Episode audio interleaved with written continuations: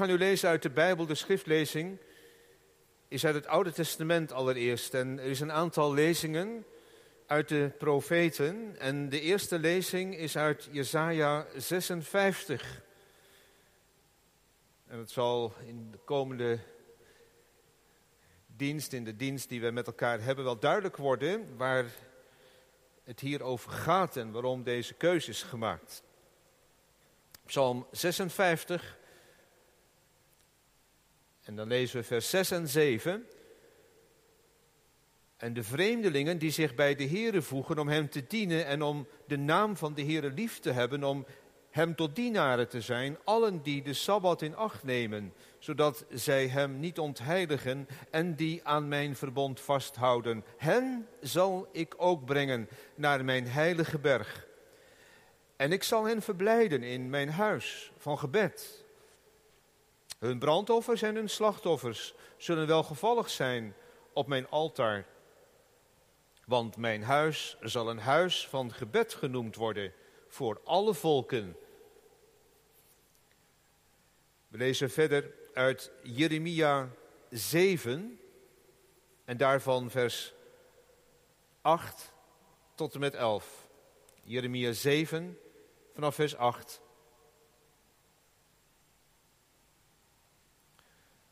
Zie, u vertrouwt op bedriegelijke woorden die niet van nut zijn. Stelen, doodslaan, overspel plegen, valse eden afleggen, reukoffers brengen, aan de Baal andere goden achteraan gaan die u niet gekend hebt.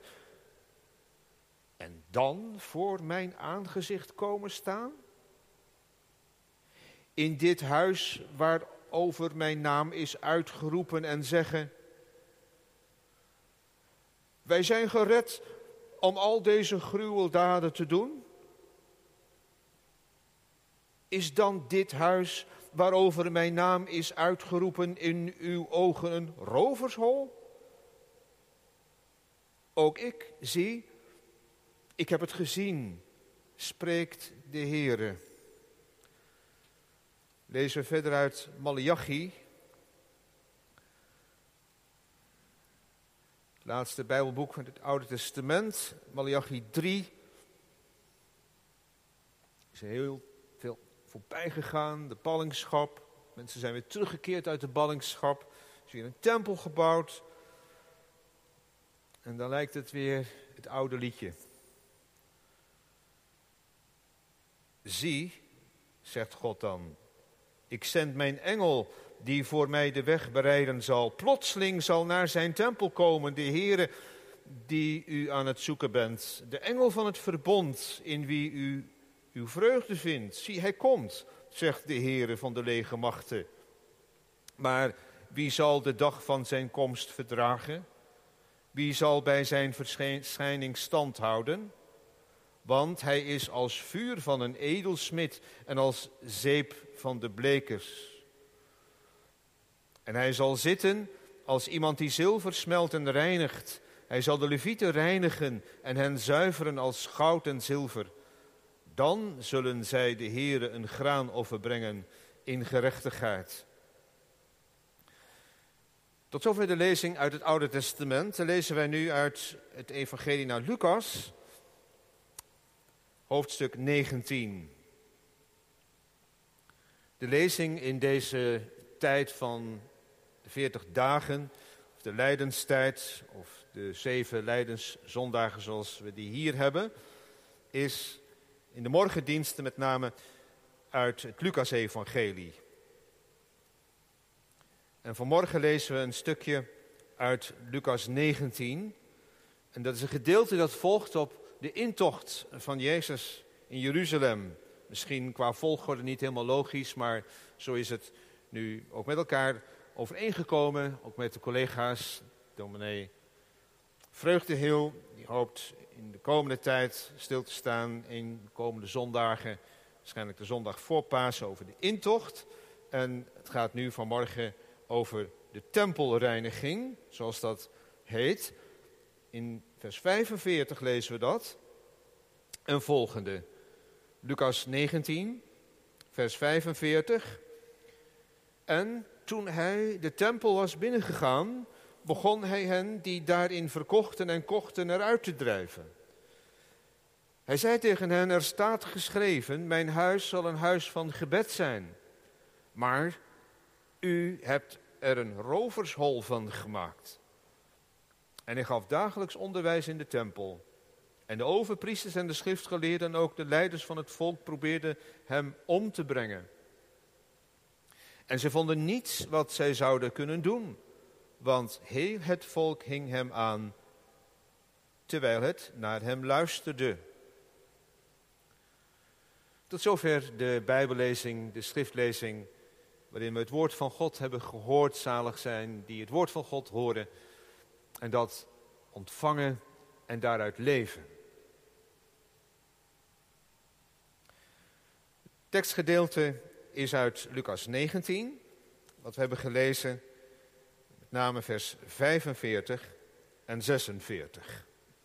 Ik heb over de preek geschreven, als Jezus bij ons naar de kerk komt. Dat kan even een sprongetje zijn, zo van de tempel naar de kerk, maar ik had ook kunnen zeggen als Jezus naar de tempel komt, maar om iets dichterbij te brengen, als Jezus bij ons naar de kerk komt. Twee dingen, ruimte geven en recht doen. Daar gaat het in het Bijbelgedeelte over.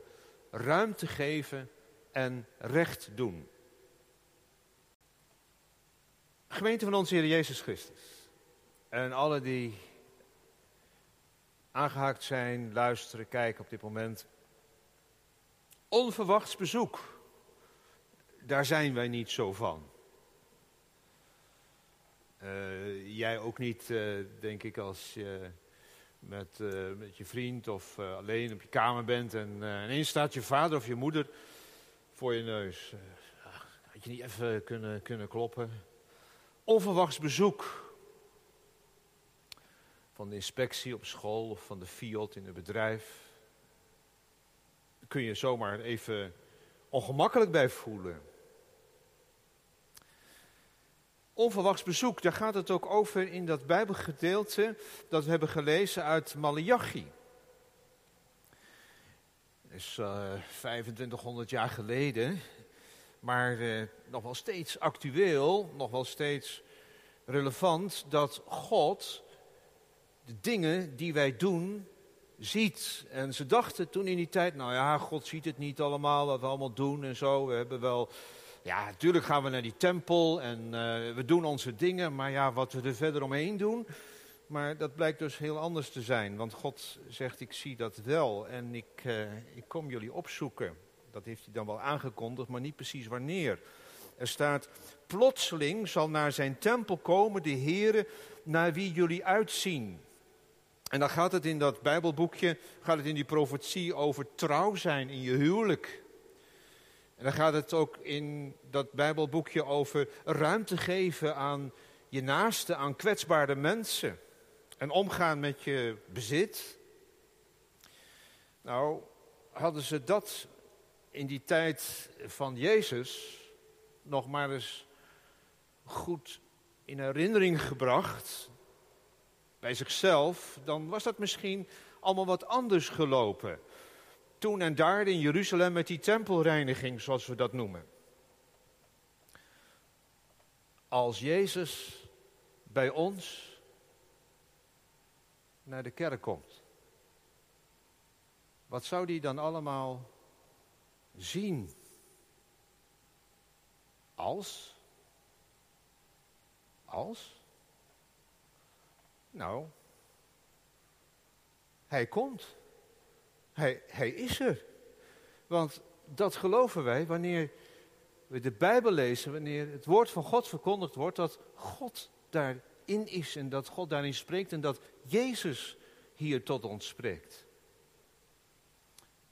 Als Jezus bij de tempel komt, als Jezus bij ons naar de kerk komt, bij ons thuis, online, ons opzoekt,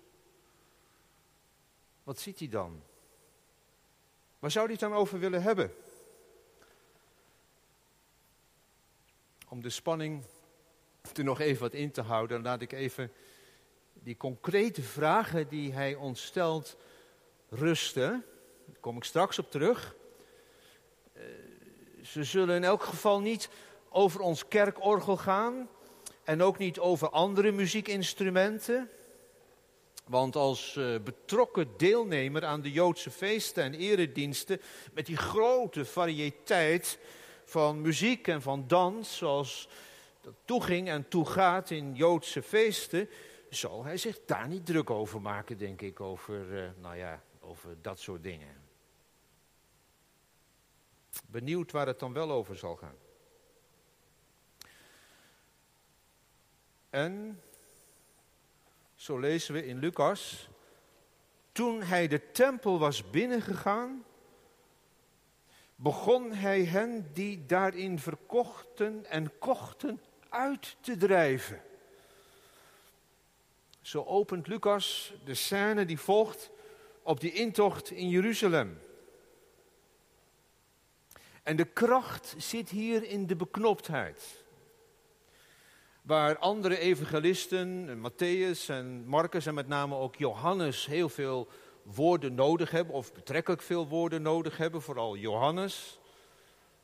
Het zou kunnen zijn dat dat nog weer slaat op een andere gebeurtenis, een andere tempelreiniging. Is Lucas klaar met een paar pennenstreken? Rembrandt heeft het schokkende tafereel in een ets uitgebeeld.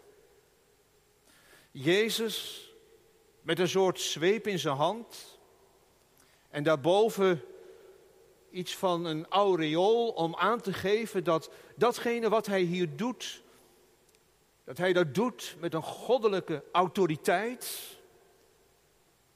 En dan op die ets zie je dat, dat duiven bedoeld voor de offers, voor de armen opvliegen. Schapen krijgen het op hun schapenheupen. Geldwisselaars nemen de benen. Eh, tafeltjes vallen om. Het geld rinkelt, de kinkelt over de grond, over die prachtige marmeren vloer van die prachtige tempel die Herodes aan het bouwen was, aan het verbouwen. Ook in de tijd van Jezus was hij daar nog mee bezig. Maar daar liggen ze allemaal, die tafeltjes, die munten en... Wegwezen jullie, oprukken. Nee, dat zal Jezus niet zo gezegd hebben. Hij zei het. Hoe zei hij het? Hij zei tegen hen: Er staat geschreven: Mijn huis zal een huis van gebed zijn. Maar u hebt er een rovershol van gemaakt. Herken je dat? Die, die, die woorden die zijn de echo van die profetieën die we net hebben gelezen. Ik kom er straks nog even op terug.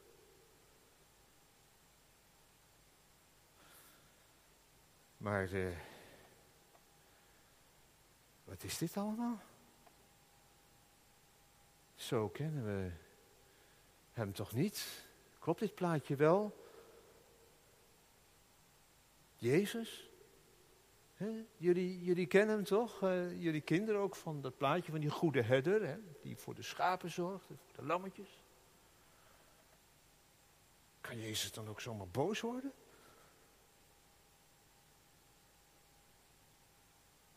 Is het niet een beetje uit de verhouding? Is dat wel proportioneel? Wat Jezus hier doet. Is dat allemaal dan zo verkeerd wat daar gebeurt op die tempel en met die, met die offerdieren en ik zie een van de schriftgeleerden een uh, Torahrol erbij pakken.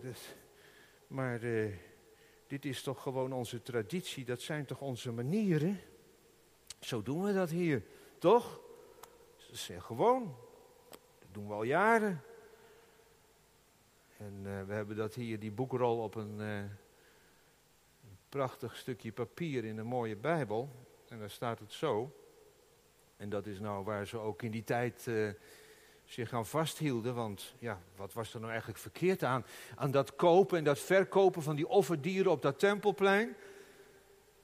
Daar lees ik in Deuteronomium 14, vers 24. Als de weg voor u te lang is, zodat u dat alles niet kunt meenemen. En dat gaat dan over mensen die een heel eind moeten lopen voordat ze bij de tempel zijn. Hele afstand moeten overbruggen om bij zo'n feest te zijn. Omdat de plaats die de Heer uw God zal uitkiezen om zijn naam daar te vestigen te ver u vandaan is, dan moet u, wanneer de Heer uw God u gezegend heeft, het gelden maken. Met andere woorden, dan verkoop je je eigen schaap of lam of rund of wat het dan ook is thuis. En uh, dat geld in een buidel meenemen en naar de plaats gaan die de Heer uw God zal uitkiezen. Dat is dan nu het geval Jeruzalem. En daar moet u dat geld besteden aan alles wat uw ziel verlangt. Runderen en kleinvee, wijn en sterke drank. wijn en sterke drank, dat mag er ook bij, staat er. Ja, alles wat uw ziel naar maar wenst. Dan kunt u daar eten voor het aangezicht van de Heer uw God. En u verblijden u en uw gezin. Nou, zo bekrompen is het dus niet. Hè? De gunfactor van God is toch echt wel groot. Er mag best wel genoten worden. Je mag genieten van de dingen die je dan eh, op dat tempelplein, of in ieder geval bij die tempel, dat is nu even het punt natuurlijk, waar je dat dan gaat doen. Hè? Maar dat je in ieder geval eh, niet eh, je bezwaard hoeft te voelen als je dan daar zo'n offerdier koopt. Maar wat is het dan? Wat, wat is dan het probleem? Wat is hier het probleem? Die traditie van dat uh, kopen van die dieren, van die offerdieren. Waarom kiepert Jezus dan hier de hele boel omver?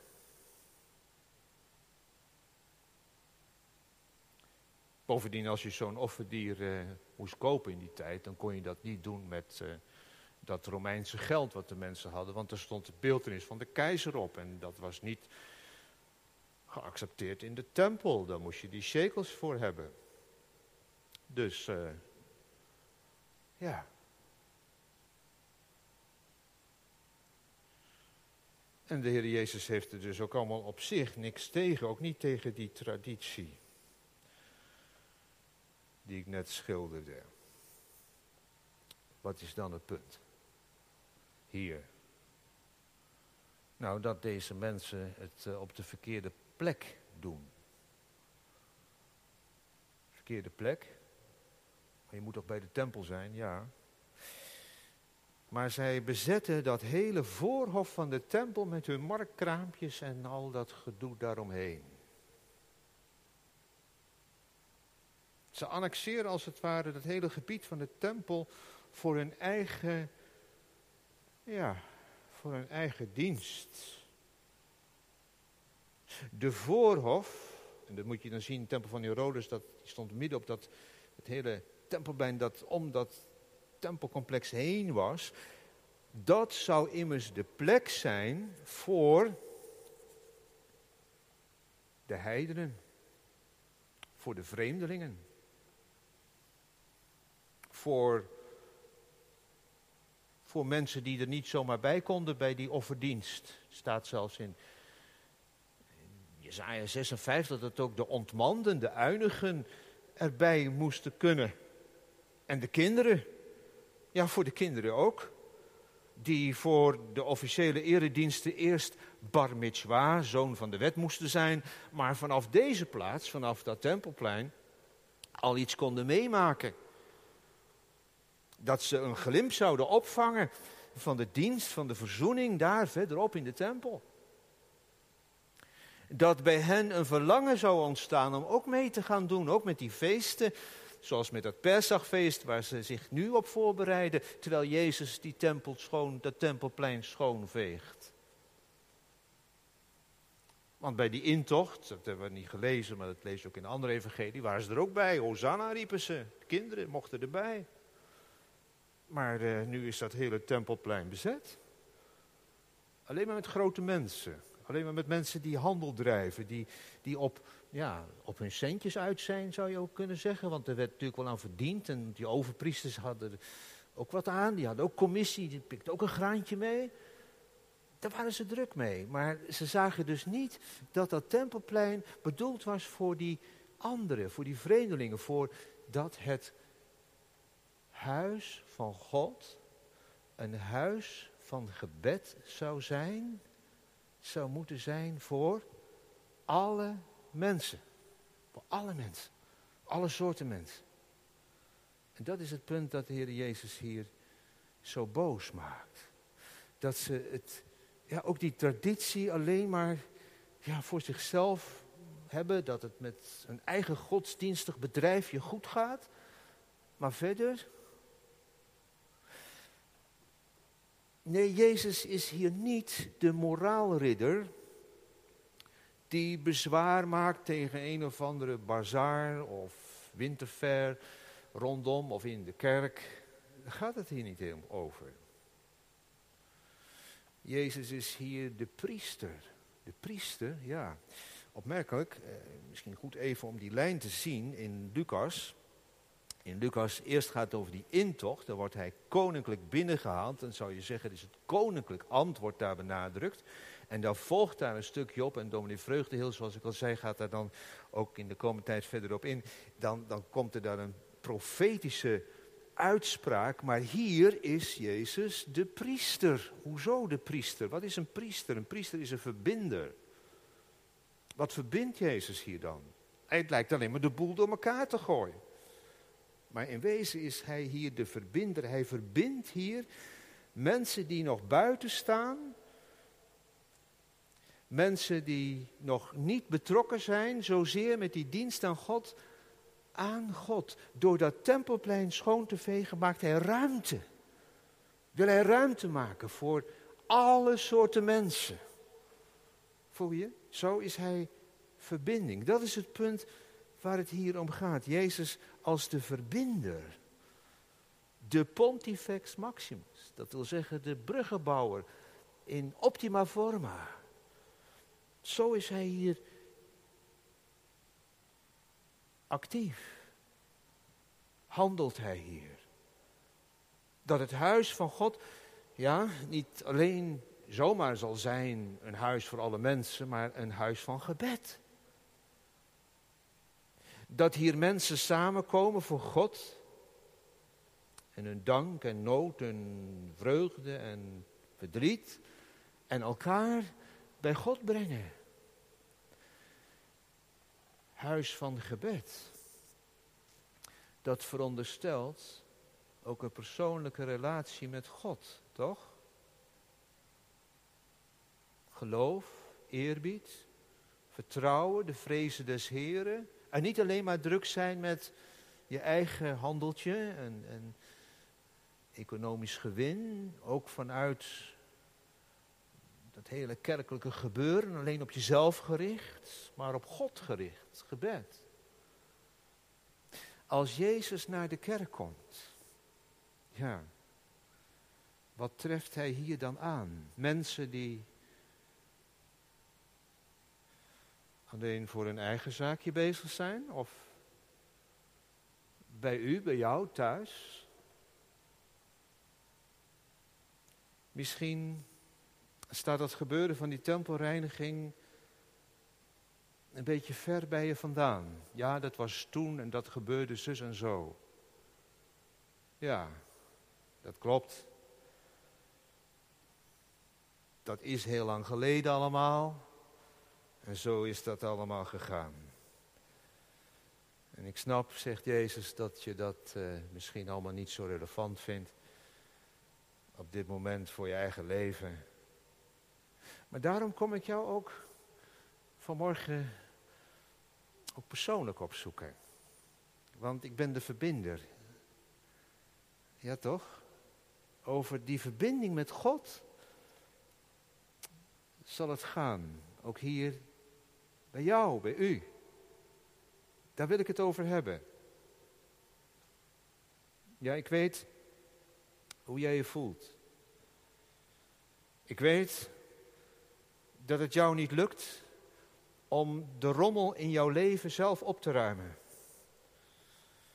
Je valt steeds weer terug in het oude patroon. Maar ik heb ook voor jou dat tempelplein schoongeveegd toen en daar. De ijver van en voor het huis van God heeft mij zelfs verteerd, zo staat het in Psalm 69. Mijn leven heb ik zelfs aan jou gegeven en voor jou overgehad om die verbinding met God te maken. Dat er ook voor jou ruimte zou komen. En je bij God kunt komen. Dat ook jij, ook jij, door Hem gezien wordt. En je aanvaard weet. Als je soms denkt dat jij niet meer bij God kunt komen. Dat Hij ondanks jouw zonde jou als zijn kind aanneemt. Dat vertel ik jou vanmorgen. Maar u, ouderen ook. En, en jij ook met je drukke baan en dat alle ballen in de lucht houden voor elke dag weer opnieuw. Jij was mij niet vergeten, ik weet het wel. Maar je nam de tijd niet meer zo de laatste tijd. Klopt dat?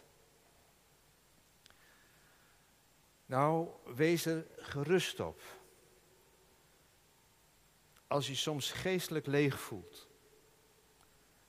Het kun je hebben dat je je geestelijk leeg voelt. Ook misschien nu door die lockdown depressief voelt. En dat je twijfelt of het ook met je geloof en met die verbinding met God wel goed is geweest in je eigen leven en nu goed is.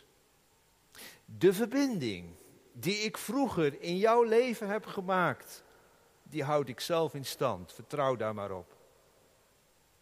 De weg en de waarheid in het leven, dat ben ik. Maar dat ben ik dan ook niet alleen voor jou. En niet alleen voor u. Nee, ik kom hier niet de boel wegnemen en ik kom hier niet alles afbreken. Ik kom de kerk niet afbreken. Jezus heeft de tempel niet afgebroken, op die manier tenminste niet. Dat zal straks op een andere manier gebeuren, maar dat gaat het nu niet over. Jezus laat die offerdienst, die traditie op zich in stand.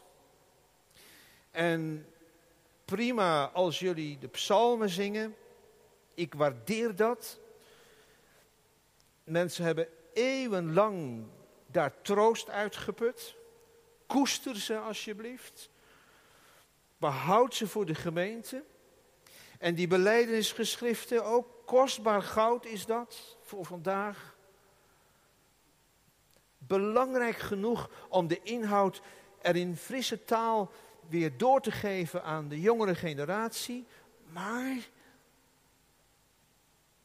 jullie maken niet alleen de kerk uit. Een huis van God, een huis van gebed zal dat zijn, immers voor alle mensen. En daarom is de vraag nu,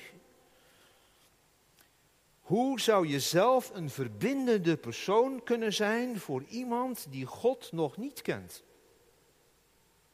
En voor wie de kerkdrempel nog te hoog is? Als je daar nog eens over nadenkt. Hoe zou je zelf een verbindende persoon kunnen zijn voor iemand die God nog niet kent? Of voor wie de kerkdrempel nog te hoog is?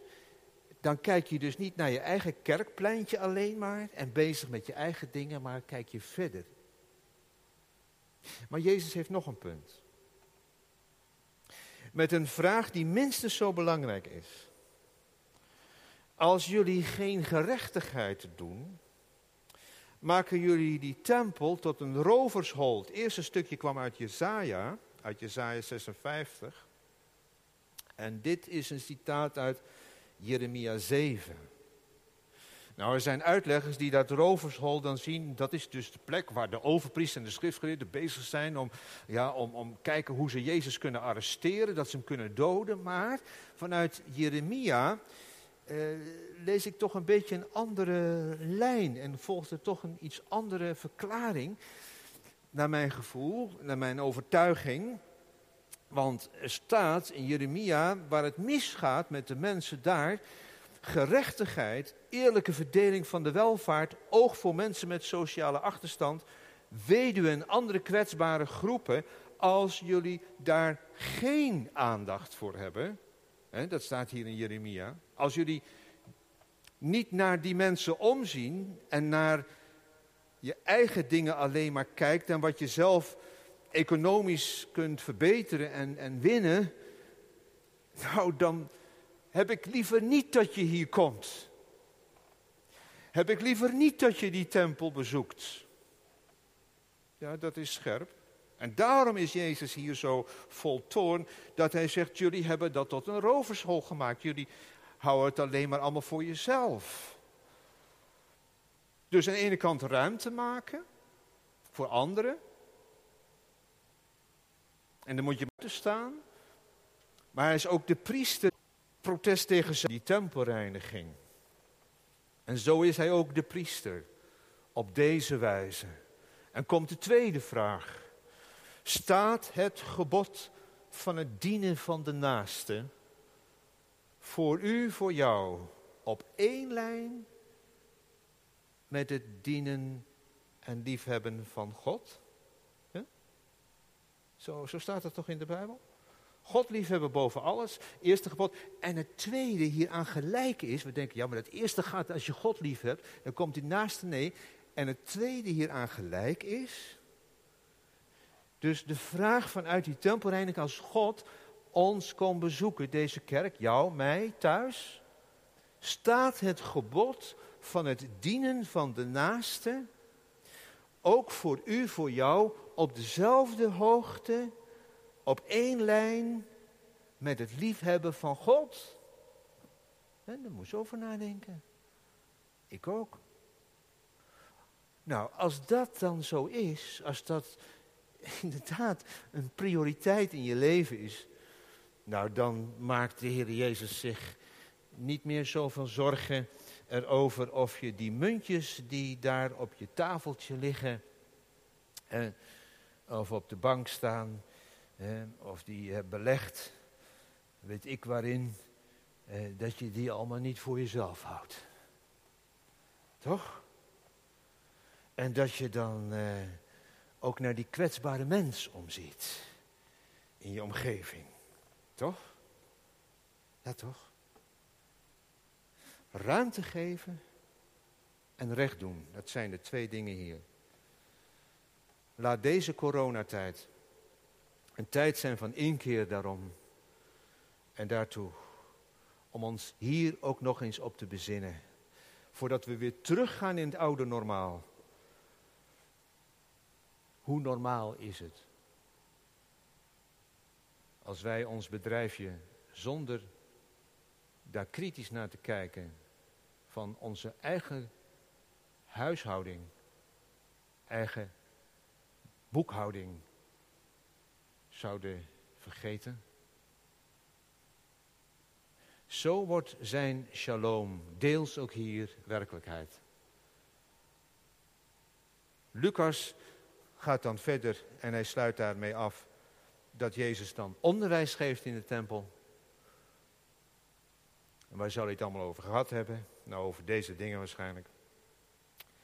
En Matthäus, die sluit dan af dat er lammen, blinden, kreupelen komen en die worden op dat tempelplein genezen. Wat is dat toch mooi, hè? Dat tempelplein is schoongeveegd, Jezus gaat er onderwijs geven, kinderen kunnen erbij en er worden lammen en blinden worden daar genezen. Het wordt meteen in praktijk gebracht. Priestelijke dienst van Jezus. Ruimte en gerechtigheid. Ja, als Jezus bij ons in de kerk komt en onverwachts bezoek brengt, komen dingen zomaar in beweging. In de juiste verhouding ook. Met een eerlijke verdeling van onze muntjes. Dat dit bliksembezoek aan het tempelplein hem zelf fataal zou worden, kwam voor hem niet als een verrassing. Jezus, het alleen overgebleven lam, uiteindelijk bleef hij alleen over als het lam. Zichzelf overgegeven voor de slacht. Om voor u, voor jou en voor mij een plaats te bereiden in het huis van zijn vader. Om met ons leven hier en nu voor Hem alreeds een tempel te zijn. Lof aan de Vader, lof aan de Zoon en lof aan de Heilige Geest. Amen.